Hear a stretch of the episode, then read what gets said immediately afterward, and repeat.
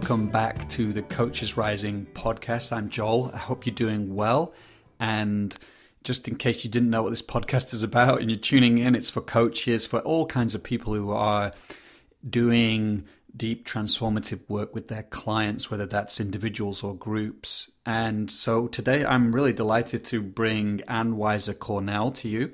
Actually, I kind of thought, why did it take me so long to invite Anne onto the podcast? Because I read her book, Focusing in clinical practice a couple of years back, and it's exceptional. It's full of amazing distinctions about doing deep transformative work. So, as I just named in the title, Anne is um, a teacher of focusing, and which is a phenomenological practice, really exploring the flow of life and what we'll talk about today a lot. The, this idea of a felt sense, and so we'll talk about what is focusing We'll talk about why it's so effective. We'll talk about this kind of principle of the flow of life and readiness that empowers this phenomenological practice of focusing. We'll talk about Anne's journey, how it transformed her into being able to write a book when she had writer's block. I think it's a beautiful articulation of the process. And we'll talk about how do you help your clients tune into felt sense and particularly when they get stuck you know what kind of things can you do to help them tune in and and kind of tap into this forward flowing flow of life anyway so I'll just say a few more words about Anne. Like I said, she wrote this book focusing in clinical practice, the essence of change, and I recommend that highly. She is a, an educator, a worldwide authority in focusing, and she was trained by Eugene Gendlin, who is the main originator of that work. She's written several books, including the one I named, and uh, she's been teaching focusing around the world since 1980 and has developed a system and technique of her own called inner relationship focusing. So you can find out more about Anne at her website, focusingresources.com. So if you like this podcast, please share it. I really appreciate that. I want to get the word out to all you beautiful coaches around the world so you can benefit from hearing from people like Anne. And if you're not on our mailing list, you want to know more about us, join our community and see our trainings, you can head to coachesrising.com and just look around there. All right, so let's dive in. Here is the podcast with Anne Weiser Cornell. So, Anne, I'm really delighted to be with you today. How's things with you? All is well, except for needing to stay indoors and be careful. yeah, yeah. But life in general is just fine, and I'm fine. Good, good, yeah. Um, well, I just was saying, sharing with you in our little check-in how brilliant I thought your book was. Uh, the book here that focusing in clinical practice, and uh, yeah, as I was saying, for me, when I read it today, I, I, just felt the excitement to be able to share some of the ideas of that book with our audience today.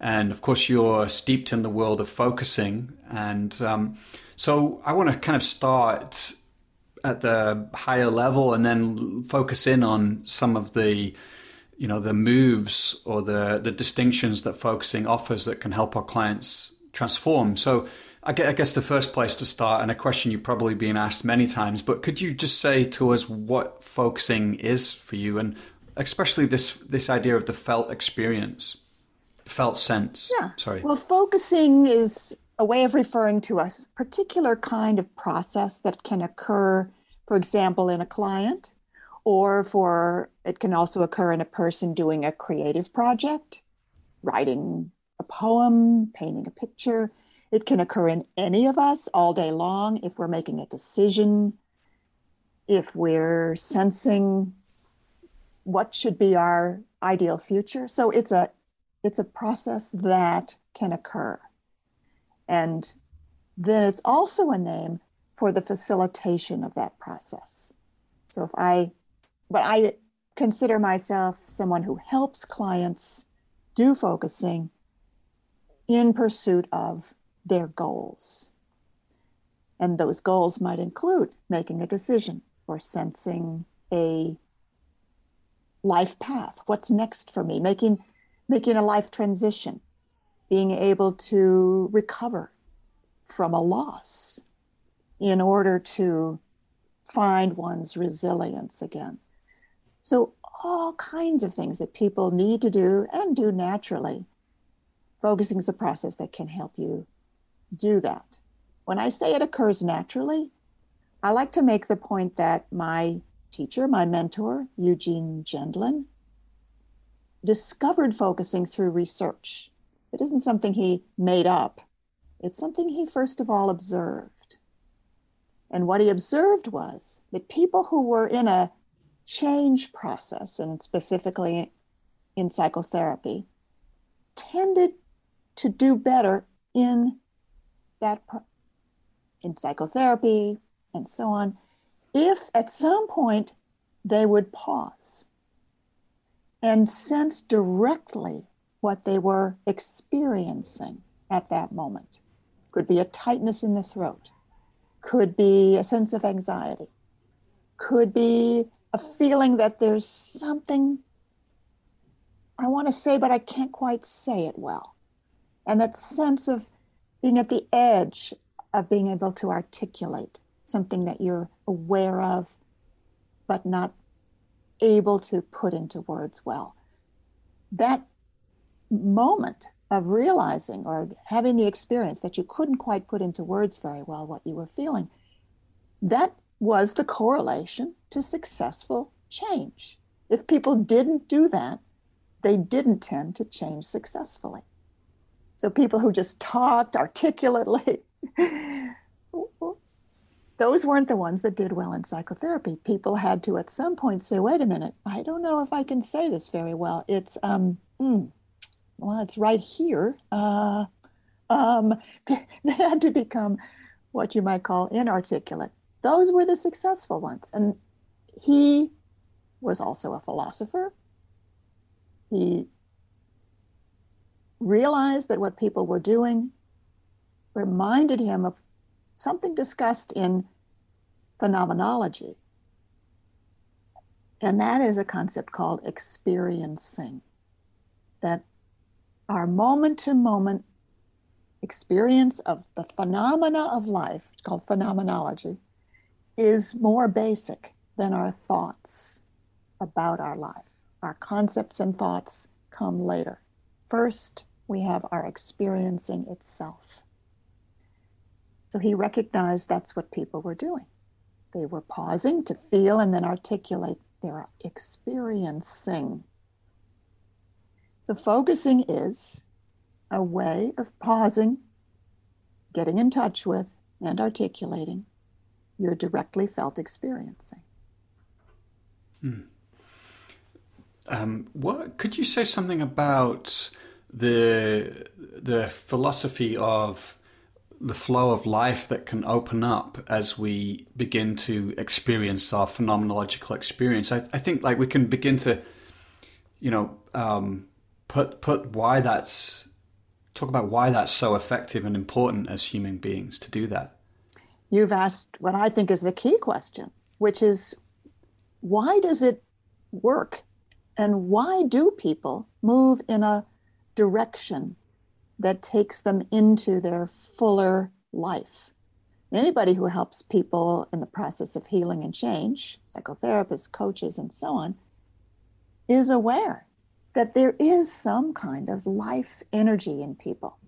And Gene Gendlin put it this way he said, Life wants to live. In his philosophy, which he spent his life developing, called the philosophy of the implicit, says that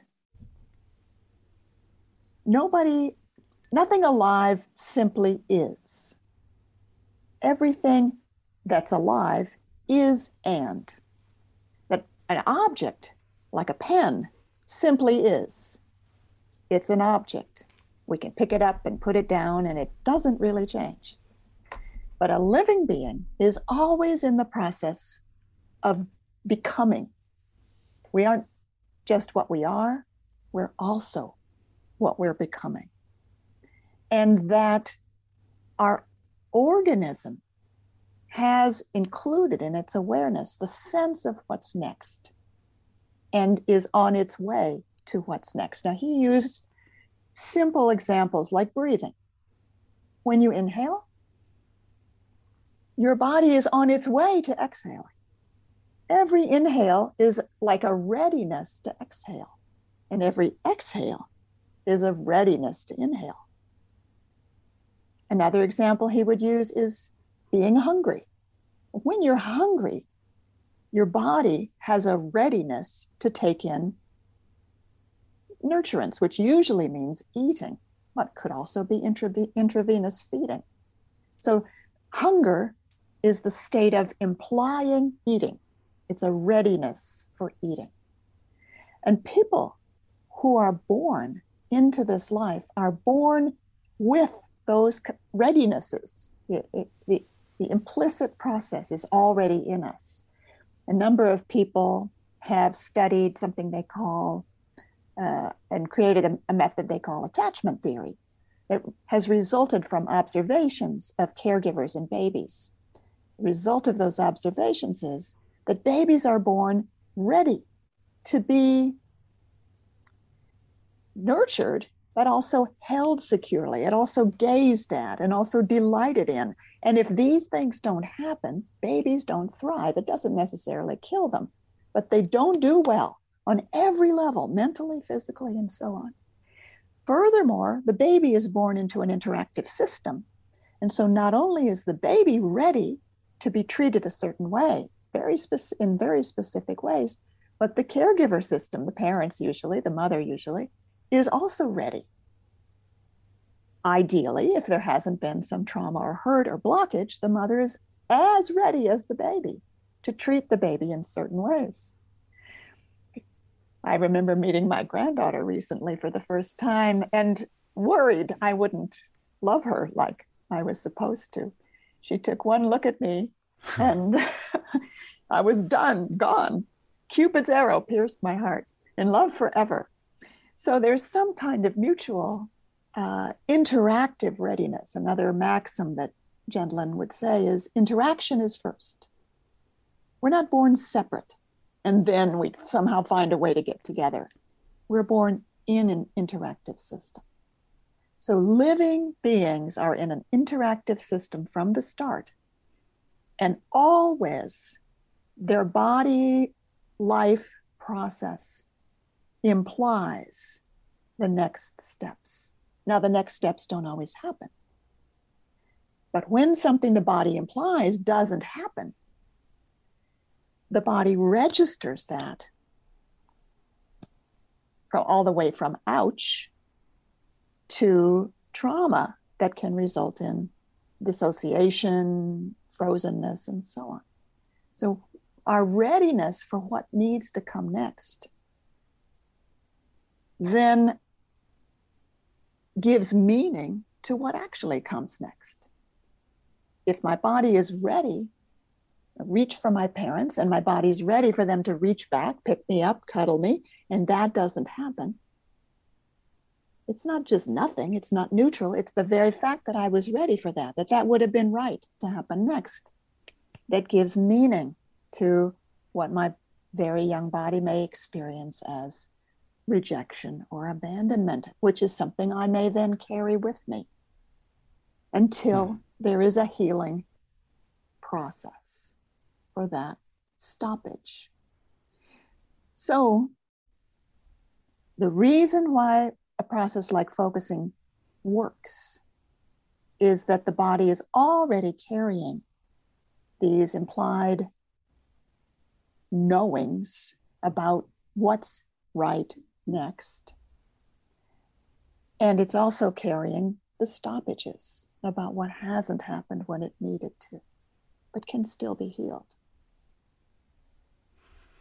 I think that's really beautifully articulated and a very profound idea, very hopeful idea that you're sharing with us, or, or and, and, and feels so resonant with me. And you already spoke to how I think um, we can um, maybe get disconnected from that sense of readiness through our upbringing, through our, you know, as we grow through the years with our parents and society. And I, I just wondered if you could say a bit more about um, why how you feel like we may be disconnected from this this innate sense of readiness because i'm also thinking about you know, in our cultures, we've tended to become, you know, disconnected from our felt sense, our embodied life, privileging the rational mind, which is a beautiful thing, but over privileging it. I just wonder if you could speak to like how you see us in relationship to to accessing that that um, you know that innate readiness. Like, are we are we um, desperately in need of reclaiming that more, or you know, yeah, just we are. yes, look at the, look at the mess we're in as human beings on this earth. We've ignored our our bodies and we've ignored the earth itself and so many messages that we would have been receiving but uh, we've been living in a culture that was based on not noticing, not noticing the cries of the earth, the cries of the animals, the cries of oppressed people. No, we just can't pay attention to that. I'm sad about it. And I think that that's one reason why grief work is going to be is an essential part of getting back in touch with life energy. Because as part of that process, we're going to have to face the fact that we've not paid attention. And we need to grieve for the losses that have come there. Our bodies are still available. That's the good news. And I do think this is a hopeful vision, which is that, yes, there are losses, but as beings, we're not permanently damaged. We have always the potential for resilience and recovery.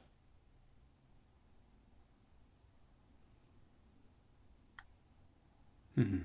I think yeah. that's basically what I'd say about that. Yeah. Mm-hmm. Yeah.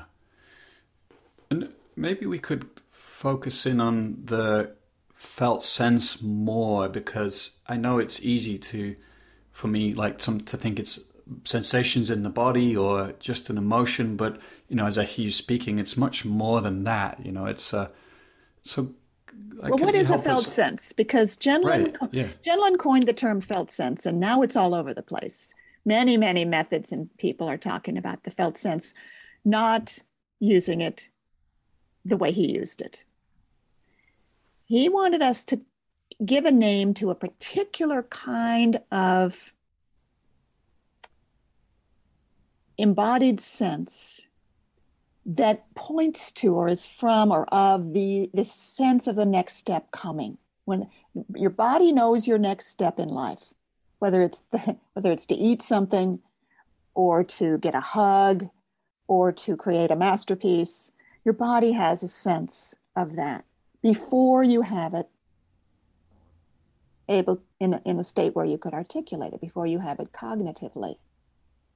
So that's one reason why artists people who work at the creative edge know this realm pretty well and anybody who's written a poem or written a song or tried to paint or sketch eh, can recognize this feeling of I know there's something next. I know it's not finished, or I know this isn't quite right, but I can't quite say what would be right.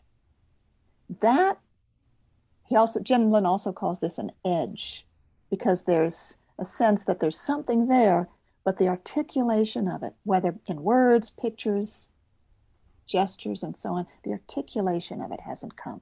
But then when the articulation of it comes, there's a relief.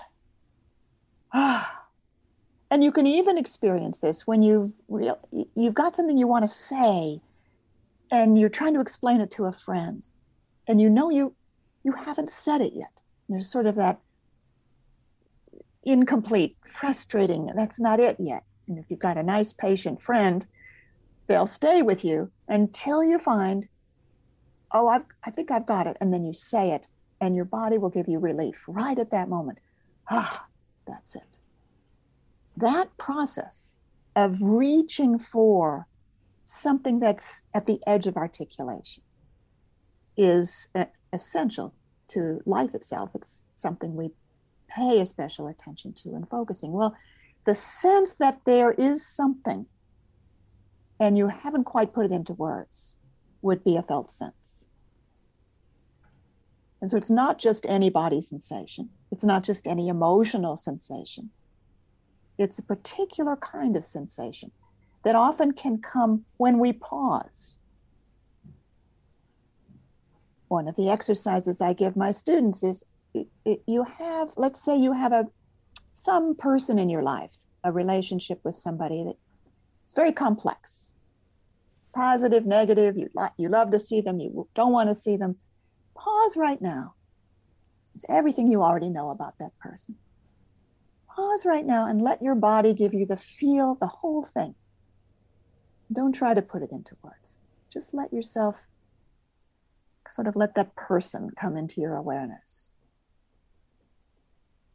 And it takes a little while. It doesn't just come instantly. And, it, and then it doesn't have words yet.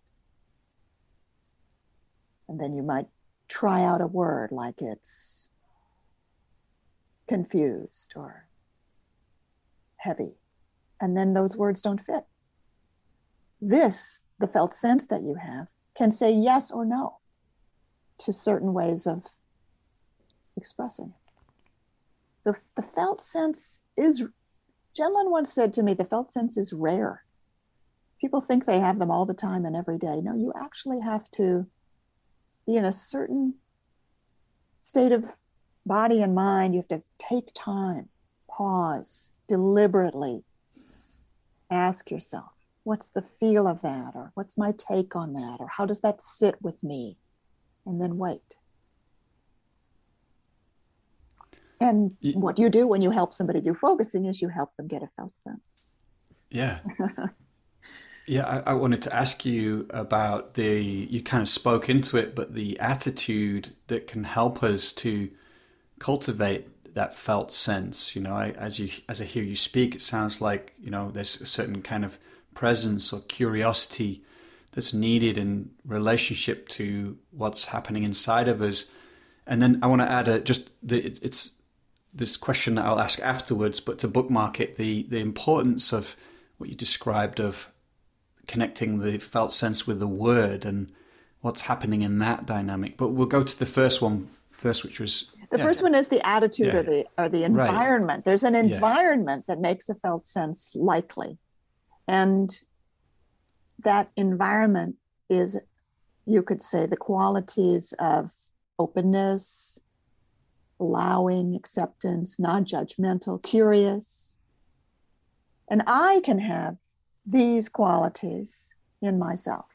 I can also help another person have these qualities toward themselves. And that's one of the key abilities in facilitating focusing as in another person is helping them have those inner qualities of curiosity, openness, acceptance.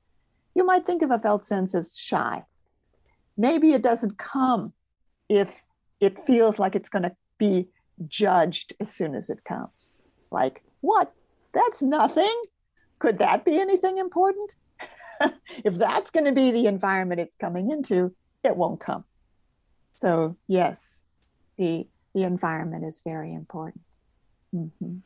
And maybe before you answer the second question, and because you, you um, talk in your book about being with our experience um, in a sense like there's a disidentification from our experience, which allows a, a, certain way of being with. And this word "something," I think you said it's my fa- one of my favorite words in focusing. So maybe you could say something about that okay. too. Well, that I'll talk about this, uh, what we call presence language, and so we can give the word pre- presence, the name presence, or self in presence to this environment that allows a felt sense to be more likely. So, presence language is something that I observed people like Gene Gendlin using, and because my training is in linguistics, I have a special attention to the language people use and how it can facilitate or not the process that they're hoping to happen. So, what I observed was that you could use the language something in me or something in you to step slightly back from any felt experience. For example, if I'm upset, I'm my I'm I'm filled with a feeling of upset. I'm ready to take some action, yell at somebody, punch somebody. But if I want to get to know better, what is this upset in me? And maybe help it take a few steps of change, then I want to step back a little from upset rather than being caught up in it and ready to act out of it. One way to step back a little is to use the language of something in me. So I'm upset. Something in me is upset. And as soon as I say something in me is upset, it invites my attention as if I'm a, you could say, observer, or I'm sitting next to, or being with the feel of the upset in me, the something in me that's upset. And now I've disidentified. So I'm upset, I'm identified. Something in me is upset. I'm disidentified.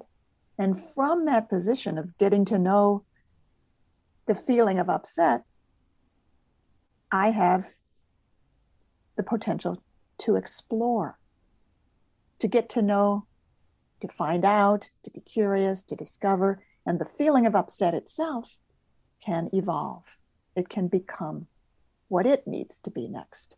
What we understand about emotions, and the word emotion contains motion in it, is that every every feeling, every emotion is on its way to something else if you have a feeling that hangs on and it's there week after week, month after month, I'm still angry with my brother, I would take a look at angry and not in an intellectual, analyzing way, but in a more bodily way.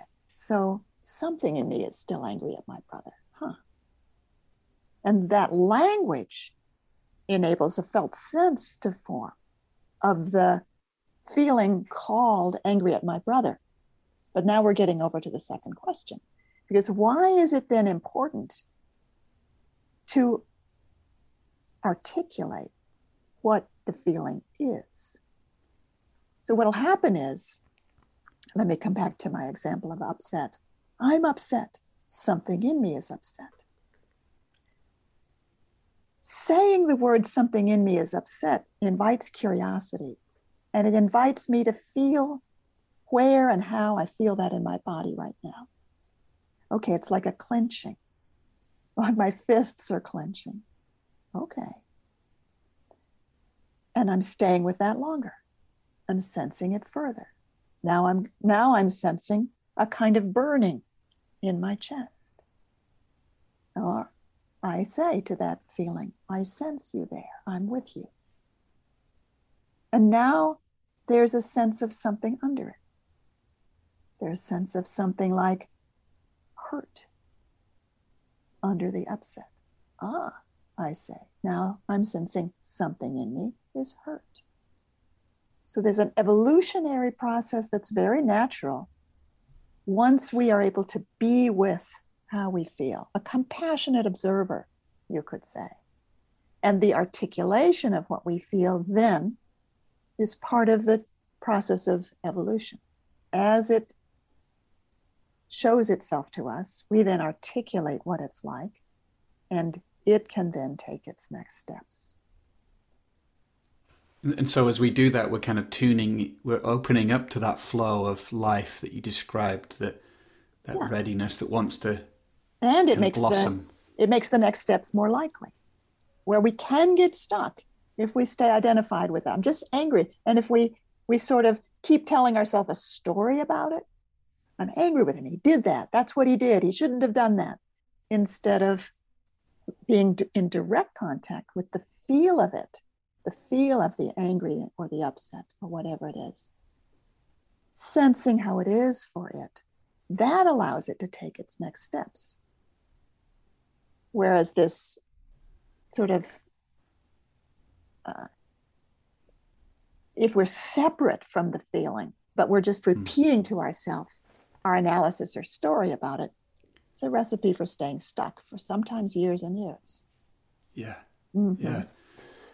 Um, and I, I, a distinction I would love to put to you is because I also read in your book and see in my clients the difference. It's what you're talking about now, where they're talking about something and um, then they drop into the feeling of it. So, you know, maybe they're feeling sad and they can speak from the sadness and how integrating that can be or, you know, how, how different that is. And so, what I'm asking is on the one hand, we're talking about disidentifying from things, but also, uh, in a sense, I'm wondering about the role of of like b- speaking from something or you know like like like owning it more right and being in touch with it so I see what you yeah, mean we're yeah, both exactly. we're disidentifying but we're also embodying the feelings because if because one of the ways people handle feelings everybody had to learn how to handle feelings and we rarely got any help with that. So we when we were younger, we learned how to distract ourselves, go play a game, go read or, or hit somebody, or then to intellectualize, to get into, uh, try to talk ourselves out of feelings. No, you don't feel that way. You feel this way, said my mother. so there's all these ways of not feeling and i think this storytelling well this is how i feel and this is what happened and this is this is probably why i felt that way and it it takes people nowhere but it is a very well traveled pathway and so it puts us as practitioners in the position that we both want to help people feel more and then we want to help them be with the feelings of more now, it's it hasn't always gone that way. There are some methods that simply want to help people feel more, uh, have catharsis. The theory be- behind those methods is that what's missing is being able to embody feelings. Period. If you don't embody feelings, you won't get anywhere. If you do embody feelings, things get better. Uh, the experience of my friends and myself with methods that are purely cathartic is, as one friend of mine put it, it takes you apart, but it doesn't put you back together again. You can always cry more about that scene where your mother rejected you. There's always a source of tears there. There's not a, some methods seem to believe that we have a certain amount of tears and once we cry, then we're going to be fine. No, it doesn't seem to work that way.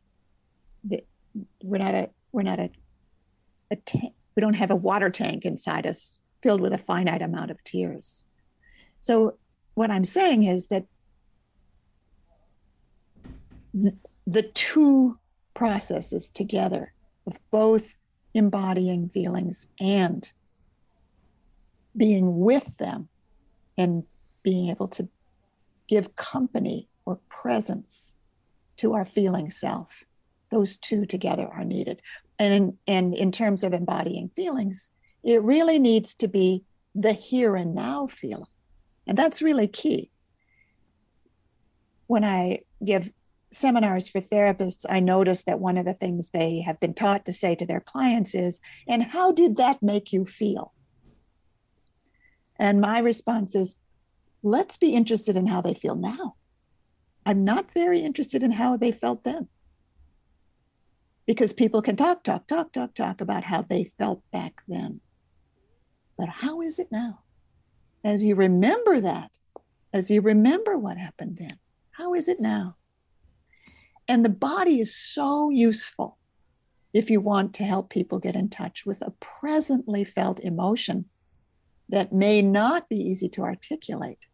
It's very, very empowering to help people feel their bodies. That's where we're going to feel what's here and now. But the body is always in the present moment. It mm. contains elements of the past and it leans toward the future. But if you want to find the here and now, go in the body. Mm. Yeah. Um, I think this is again like we're getting to a profound place, really, in a way, very simple, practical place, but. Um, I, I wonder for you, and you're already speaking into this, but what do you think is taking place there when you allow yourself to feel it in the body, but also um, you can be with it. You know, you're describing that dual kind of process because it seems like presence is a kind of healing or integrating factor in a way. But I'm just curious, what do you think is happening there that allows transformation to take place? And in a way, like how are you holding what transformation is? We'll come back to that life wants to live story that anything alive is a knowing of its next steps. That takes us to the philosophy of healing and change that we don't have we never have to tell our clients what to do and we never have to intervene in their lives and guide them from a damaged way of being to a more healthy way of being what they need is a kind of company or presence so that what are the next steps of life for them can emerge. So, the quality of company, the quality of presence, we've talked before about it being has elements of curiosity, being non judgmental, safe, allowing, accepting, even loving, self loving. There's a kind of trust involved as well that there is forward life energy here. I'm not going to go inside and find only damage and badness. I'm going to find the seeds of life. I'm, it's going to be like going into a garden in the springtime and seeing a green shoot begin to emerge from the soil. That's what our life process is. And that what we need to give it in order for it to live forward is presence, company, in, in practical terms, that may include saying back to people what they say so that we're not adding anything, but we're completely respecting and allowing what is emerging. You know? So, what is the what is the process that we're trusting here? We're trusting that presently felt life has its own knowing of its next steps. It's not really a mystery why life changes in a positive direction. I find it more mysterious why it gets stuck. And as somebody who struggled with writer's block for maybe 20 years, I think it's fascinating why people get into loops inside where there's something they say they want, but they don't get it and they don't do it and they don't do the things that would bring it about. But even those loops, even those places where we seem to repeat something that doesn't help us, that hurts us instead, have a kind of life energy if held in a certain way, in a certain kind of trusting way. Well, we can give that environment to our clients, but I think crucially, we can help our clients give that environment to ourselves. And that's where this work is going. It's helping our clients be toward themselves the kind of environment that allows their own life to keep moving forward. I hope that was. Yeah. I hope I addressed yeah. your question. and do, um, would you find a lot of you because you write about self as presence, this idea of self as presence, as and I think you've been speaking to that in a way already. But that when I hear you talk about empowering your clients to do this work by themselves, I can imagine after some time people kind of adopt or embody a, a, a focusing like way as a way of being in life. You know that life can then they become more spacious and yeah. more present because yeah, it's a way of living. Yeah, uh-huh. exactly. Yeah. yeah, it's a way of living. Would wouldn't it be great to live our lives from this place of accepting, allowing, open, aware? Doesn't mean we'd never get angry, but I think we'd mainly get angry at injustice rather than based on our old unhealed hurts. We call it, by the way, self in presence. It's a capitalized yeah. jargon term developed by myself with Barbara McGavin, who's my main co creator of uh, the methods we've been using over the last 26 or seven years to really articulate these change processes and what en- enables them to happen.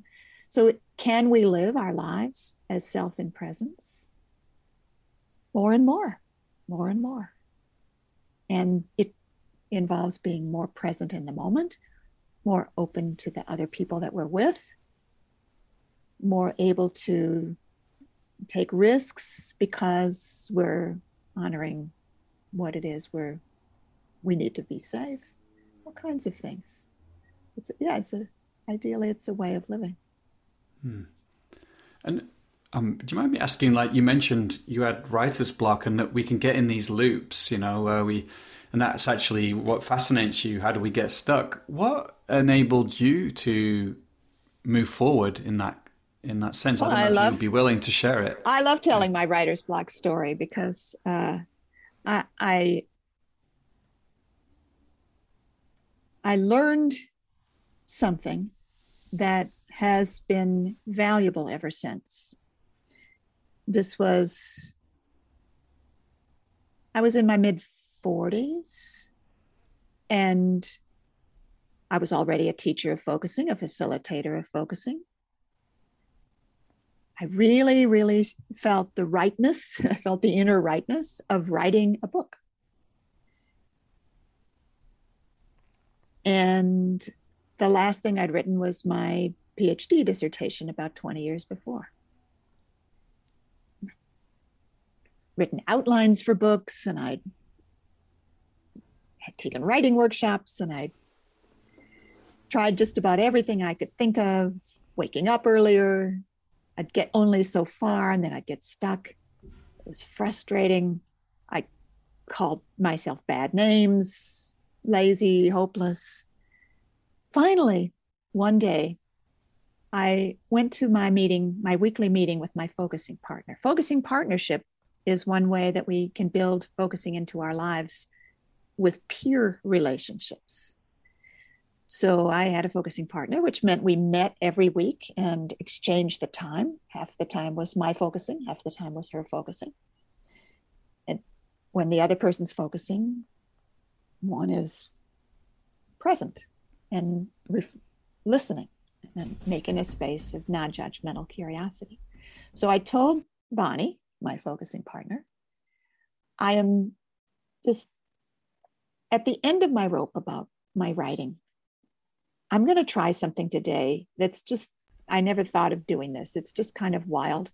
But I realize I'm, I so much want to write. I've tried everything I can think of.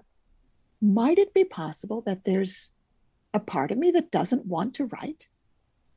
I think I'd gotten that idea from a friend who uh, did Gestalt therapy, that there could be an underdog, a part that doesn't want to.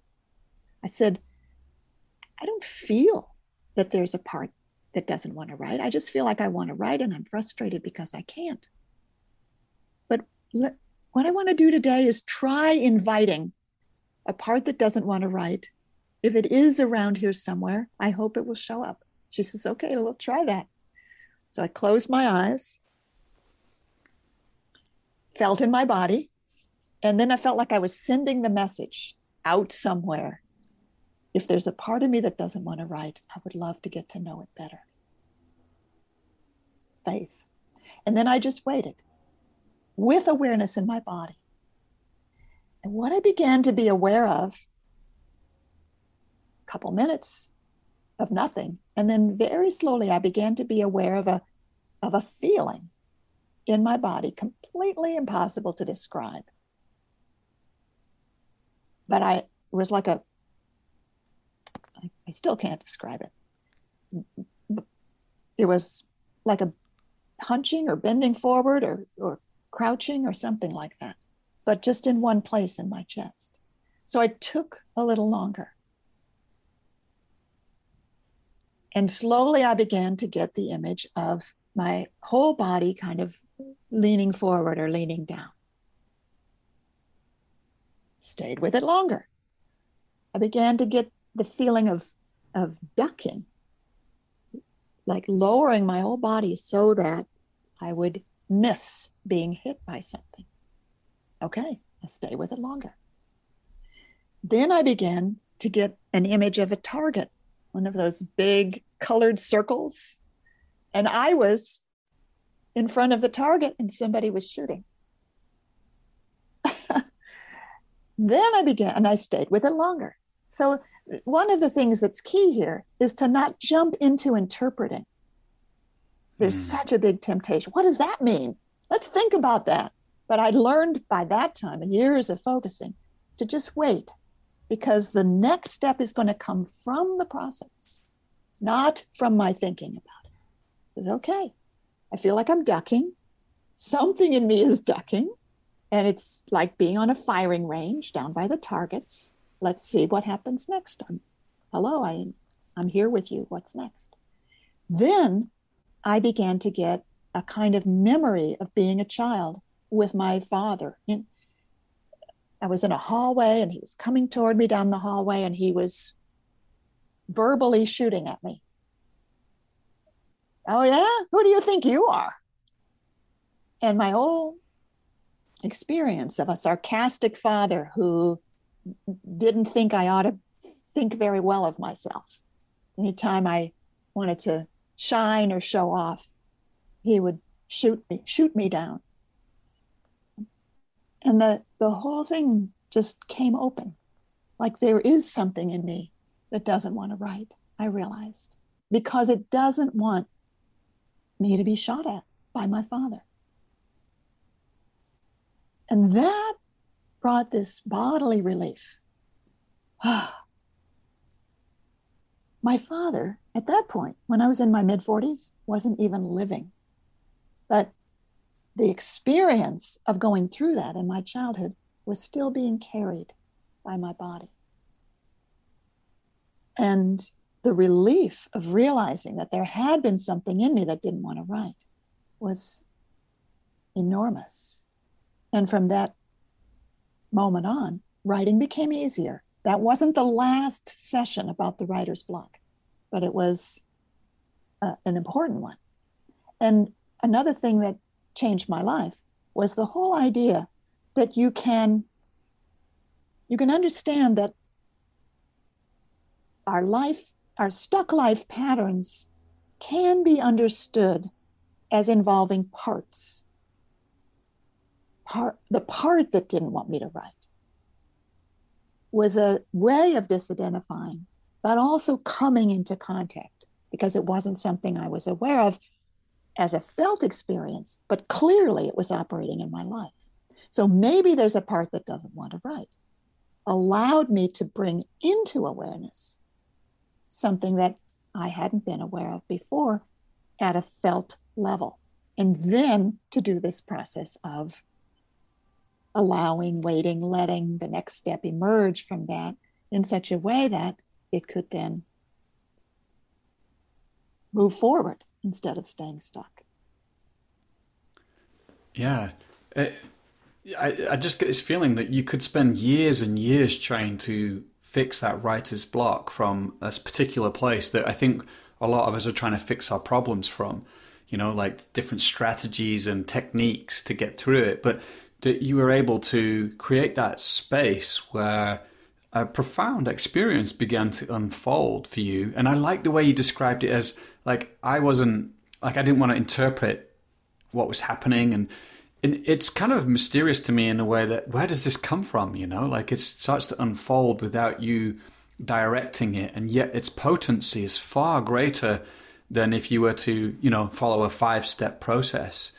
And so i think this story you share really beautifully articulates the power that this kind of approach can have and how deep it can go i'm, I'm curious if you felt like you moved into relationship with that part more intimately too. I yeah. did. Yeah, I did.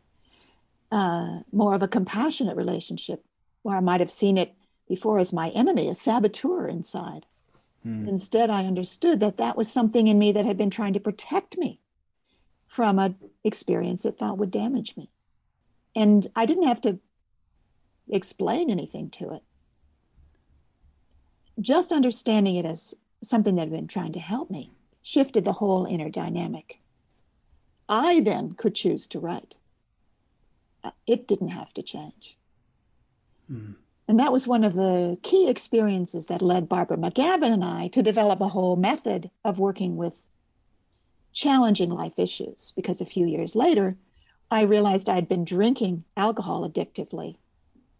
And I realized that right at the time that she and I were about to teach three focusing workshops, one after the mm-hmm. other, in England and Ireland. So when I confessed to her that I realized I'd been using alcohol addictively and I didn't know what to do, I felt really ashamed and helpless and worried that it was going to start again. She said, Well, let's do focusing. And the sessions we then had, sort of in all the free time when we weren't actually teaching, led with a beginning of a of an intensive exploration into what's going on when some parts of us and in this case, it was a part that wanted to drink, can be out of awareness and yet operating in our life. And what kind of thing do we need to do? What kind of environment do we need to create so that that can shift? And very quickly, she started bringing into the sessions her own most stuck area, which was her her uh, depression, which occasionally became suicidal. So my addiction to alcohol, her suicidal depression, that was our laboratory for this deep inner work. If we can make it work for that, because we were adding things to the focusing that we had learned that had to do with being able to invite parts that were just implied rather than that were already felt. And the people in the workshops we were teaching started asking us questions that we could only answer from our new understanding. And so that is an mm-hmm. amazing process. It, it really was what I'd always wanted to do, which was really discover what is what gets in the way of change. Why do we why are we stuck? Why do we stay stuck for years? And what can mm. what can release that? Yeah.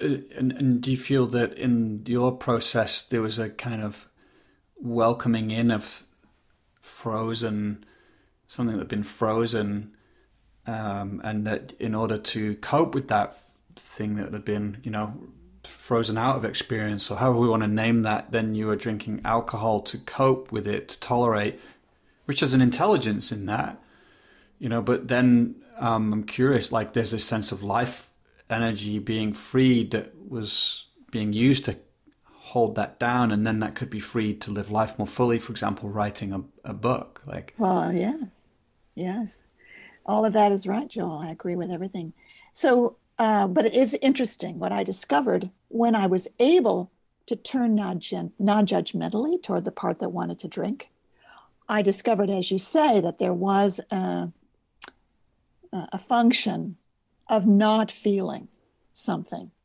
that otherwise that part of me felt would have been damaging or dangerous. These feelings themselves can't be allowed to come, so let's do some drinking instead. But on the other hand, it also functioned to help me access states and abilities that I wasn't somehow able to access directly. So I asked the part that wanted to drink, What do you want for me? And what do you want for me became one of our inner questions. And what it wanted for me was to be able to relax quickly, to be able to be creative, to be able to be in a state of flow, to to be in a ba- to be um, like sensual. And then I did with Barbara's help, I, I made this amazing next step, which is, and am I feeling those things right now? So perfectly sober, sitting in a room in the workshop venue, asking the part of me that wanted to drink what it wants from me. It wants me to feel this and this and this. And am I feeling that now? Yes, I am. So the the the frozen pattern, which we call now a tangle, is a system. It's a closed system in which I only get to feel relaxed, recreative, sensual if I drink. And then I can also not feel certain other feelings. But I've just broken out of that because by being self in presence, with the part that wants to drink by inviting it to let me know what it wants me to be able to feel if I do that, and noticing that I can actually feel those feelings now. I've already moved beyond that frozen stuck system. I don't have to make any decisions or resolutions. I'm there already. Mm. So we created a, a method at that point, which we now call untangling. It's based on focusing. It's an application of focusing to really stuck life issues. And uh, you, that was an yeah, example. Yeah, great, great. I, I love how it brings it alive. And do you feel that the qualities of relaxation or flow, ease, I think you said, um, do you feel like they were a kind of quality of presence that that was supportive and that um, was an antidote perhaps to the pseudo ways you would try and find it through alcohol. And i'm just curious um, if again this question of identifying because you know those kind of qualities like flow and ease are qualities you wouldn't want to disidentify from necessarily. They what you want to be those. Right. so there's a re-identification right. with those qualities. Well back to life wants to live. The qualities of life living forward the qualities of life living forward are known in the body they're natural bodily oriented qualities and yes ease openness enjoyment delight uh, all kinds of things like that peace, able to relax, able to be attentive and curious to what's around us. Those are found naturally as the body opens and relaxes, and they're, they're the implied next steps many times.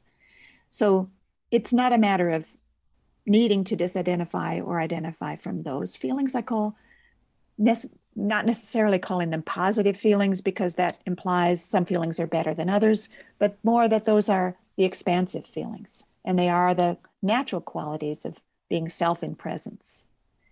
But notice I I was unable to feel them some for some reason uh, without the aid of alcohol at that time. And I could then unwind that process and ask the part that wanted to drink, what it wanted me to experience when my body responded with these feelings of ease, relaxation, and so on. I could actually have the experience of having those qualities without the intermediary. And now I'm already in a new body. I don't have to make a resolution or some kind of decision. I'm there already. Right. Yeah, that's the key, I think, isn't it? Yeah, it's like it's hmm. it's it's it's spontaneous, or you don't yeah. have to effort. It's not like I'm no. going to maintain that like it's a new practice. It just what arises. Yeah. What I think, and what Barbara and I think is happening is the stoppage I was talking about earlier, where the readiness for the next steps of life, whatever we were ready for, doesn't happen in some kind of severe and and impossible to get passed away. I mean, not nobody has everything good happen all the time. But if there's a severe stoppage, repetitive, it becomes something the body holds as a frozen, as a frozenness. In my case, I've traced it back to my relationship to my father, who was a World War II veteran, coming back, carrying his PT- PTSD from that, unable to really connect with his young kids, and the feeling for me of reaching for him over and over and having him turn away. Mm. Uh, my body then carried it, I now understand, as this stoppage. Well, what happens when we have a stoppage, and it's usually early in life, but not always, is that in order to go on, parts arise to try to solve some of the problems created by the stoppage. And those parts come up with strategies, including the strategy of using some kind of addictive substance or the strategy of becoming a really good student and working hard and feeling like if you're approved for your mind, then uh, you're a good person, but you're missing the sense of being really loved. you know, being a good student is a substitute for that. So these are just examples of things that humans do because we are creative and resilient. But when there's a stoppage and there's no recovery from that possible at the time, partial solutions, solutions that we can say are from parts of us, not from the whole self, create their own problems because they're not life living forward as a whole. One solution might be to drink too much and or whatever it is for a child suck your thumb. I was a thumb sucker. Um, and then uh, the other part says but that's a problem. People people don't like you when you do that. You, you shouldn't do it. So we have a we have a doing part and a shouldn't do it part. And then hmm. they fight with each other.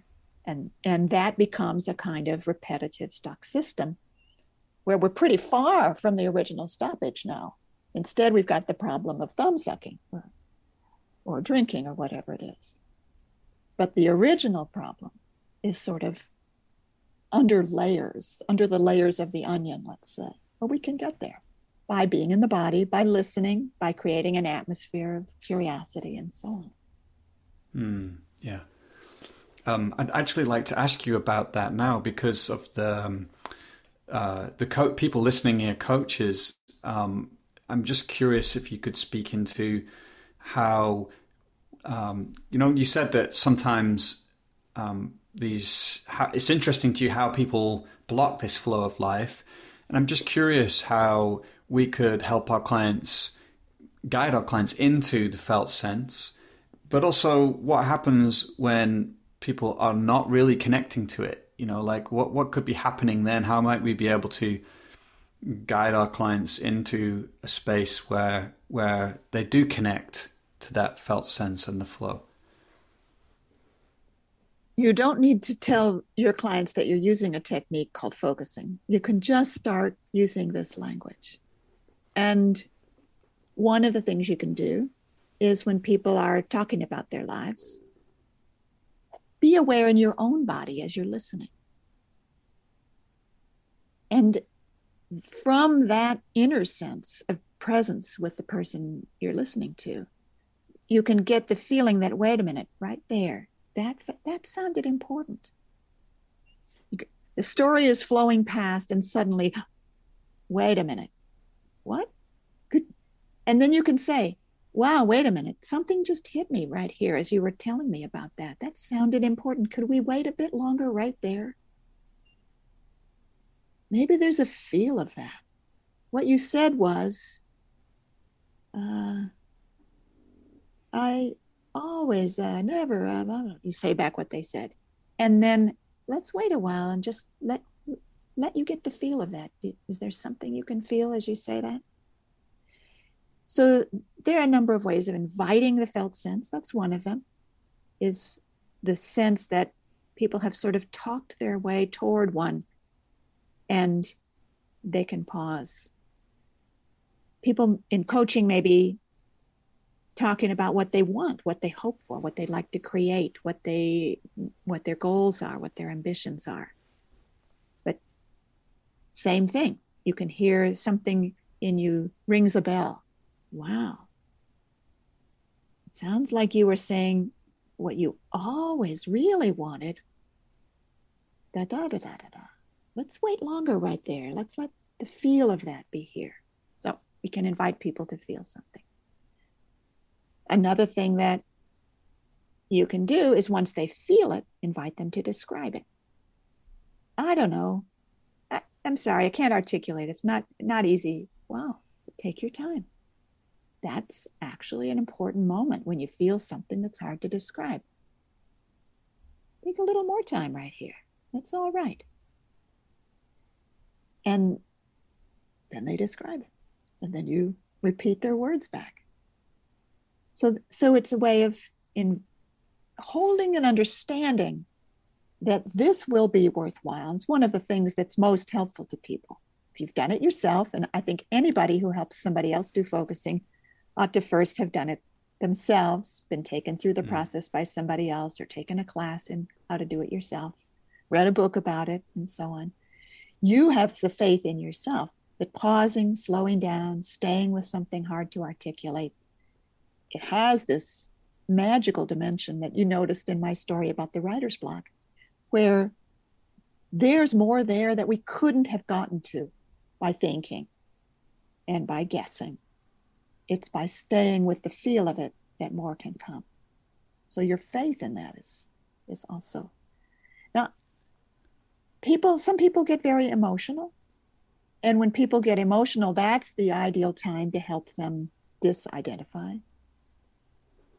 I have clients who cry and I I'm I tell them that this is a safe place for tears. It's okay.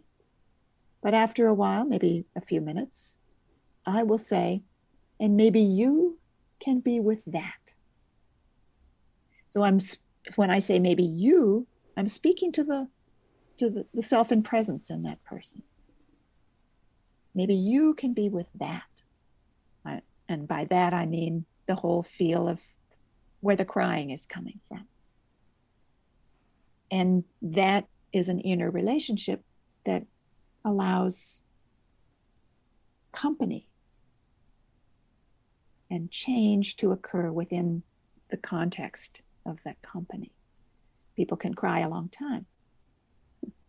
But if they can be with the place the tears are coming from, it's not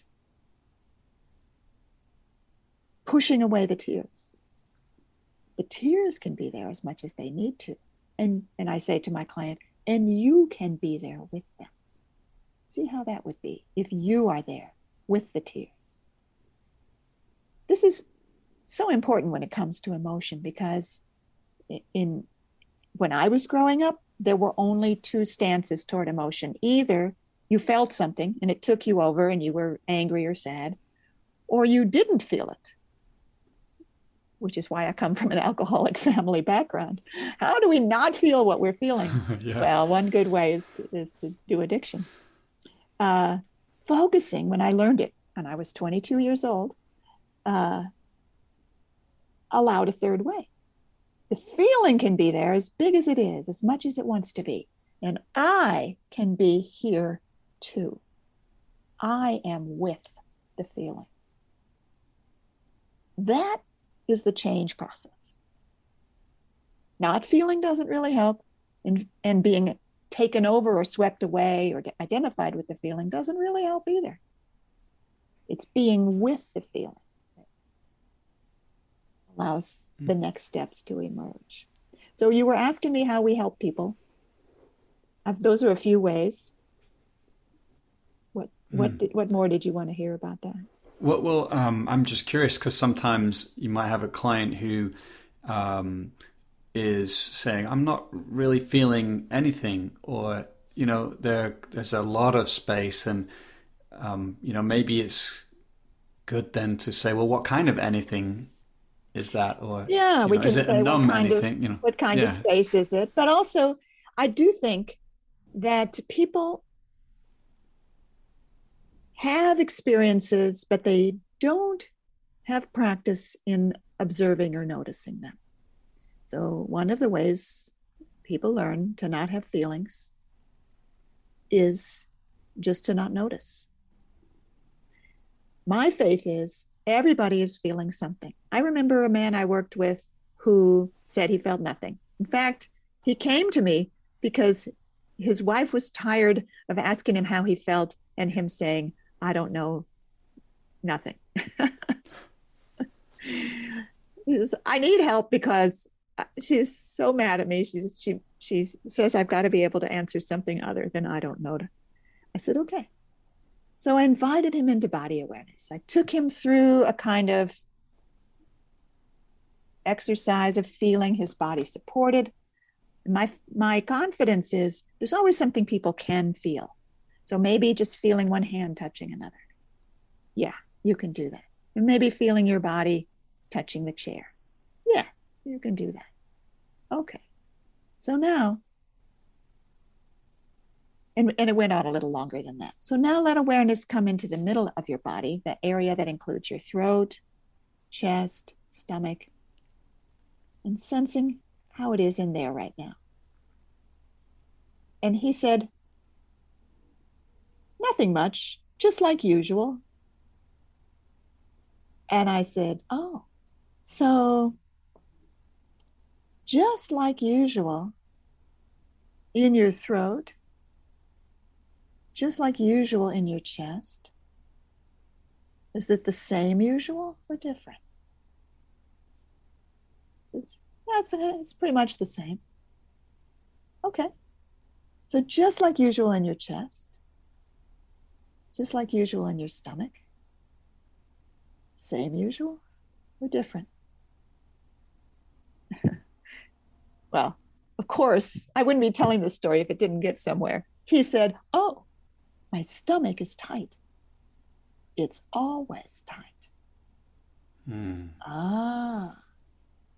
So he went on to have a very interesting process. It had to do with how he was asking, he had a lot of expectations of himself that he'd carried from his father, and that his tight stomach was about how tense it was to carry all those expectations all the time.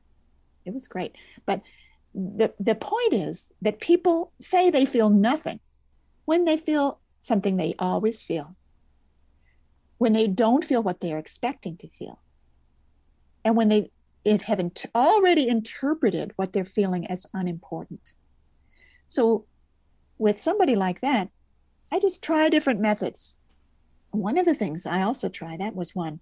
Another one I try is to say, okay, you're, you're not feeling anything in your body right now.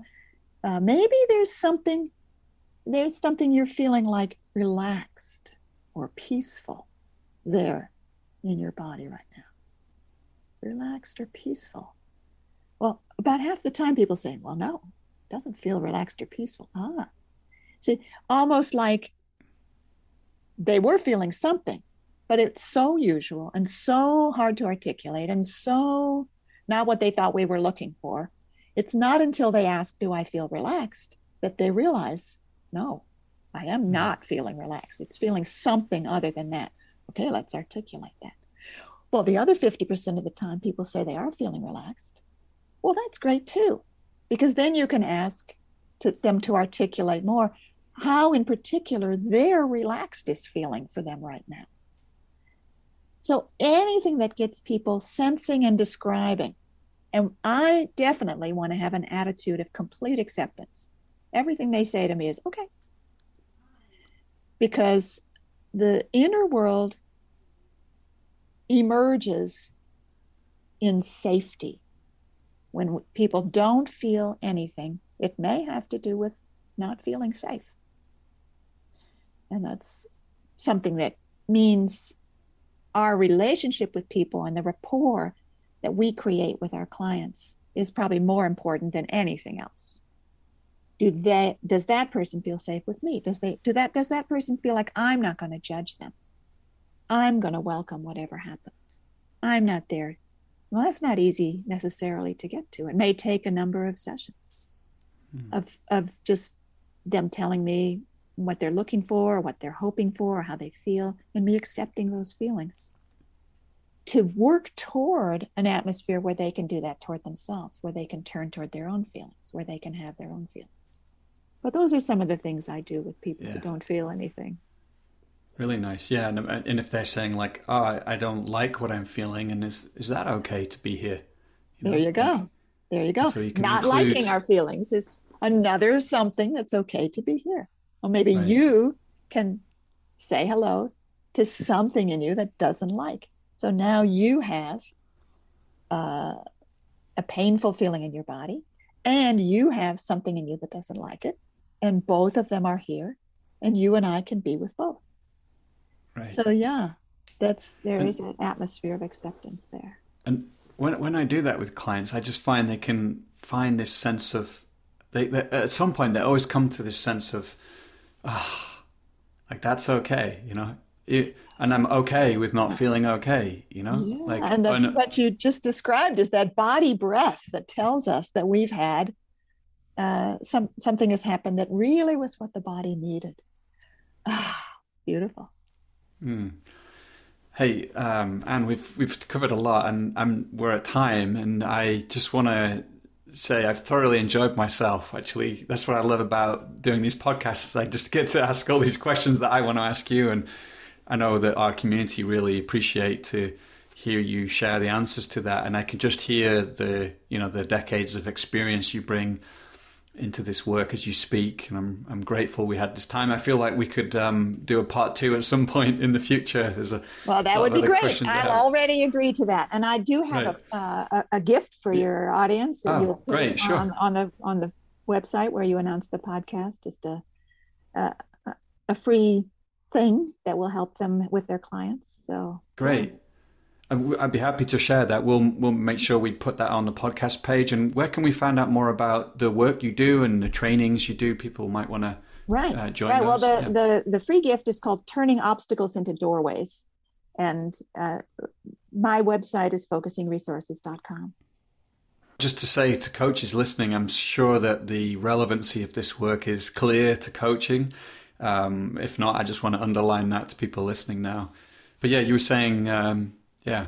Well, it's just a pleasure to be with you. It's just the time has flown by. So easy to talk to you, and it's really fun to be able to spread the word and help more people. Even after existing for more than 50 years, focusing is not as well known as it should be. And everybody who discovers it is always saying, Why didn't I know about this before?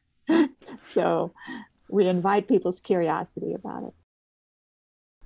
Here we are, we're at the end of the podcast. Just a, a, heads up again if you're not on our mailing list and you want to stay in the loop about other things we create, then head to coachesrising.com, put your name in the sign up box there. You'll also find some of our other offerings, our online trainings for coaches there.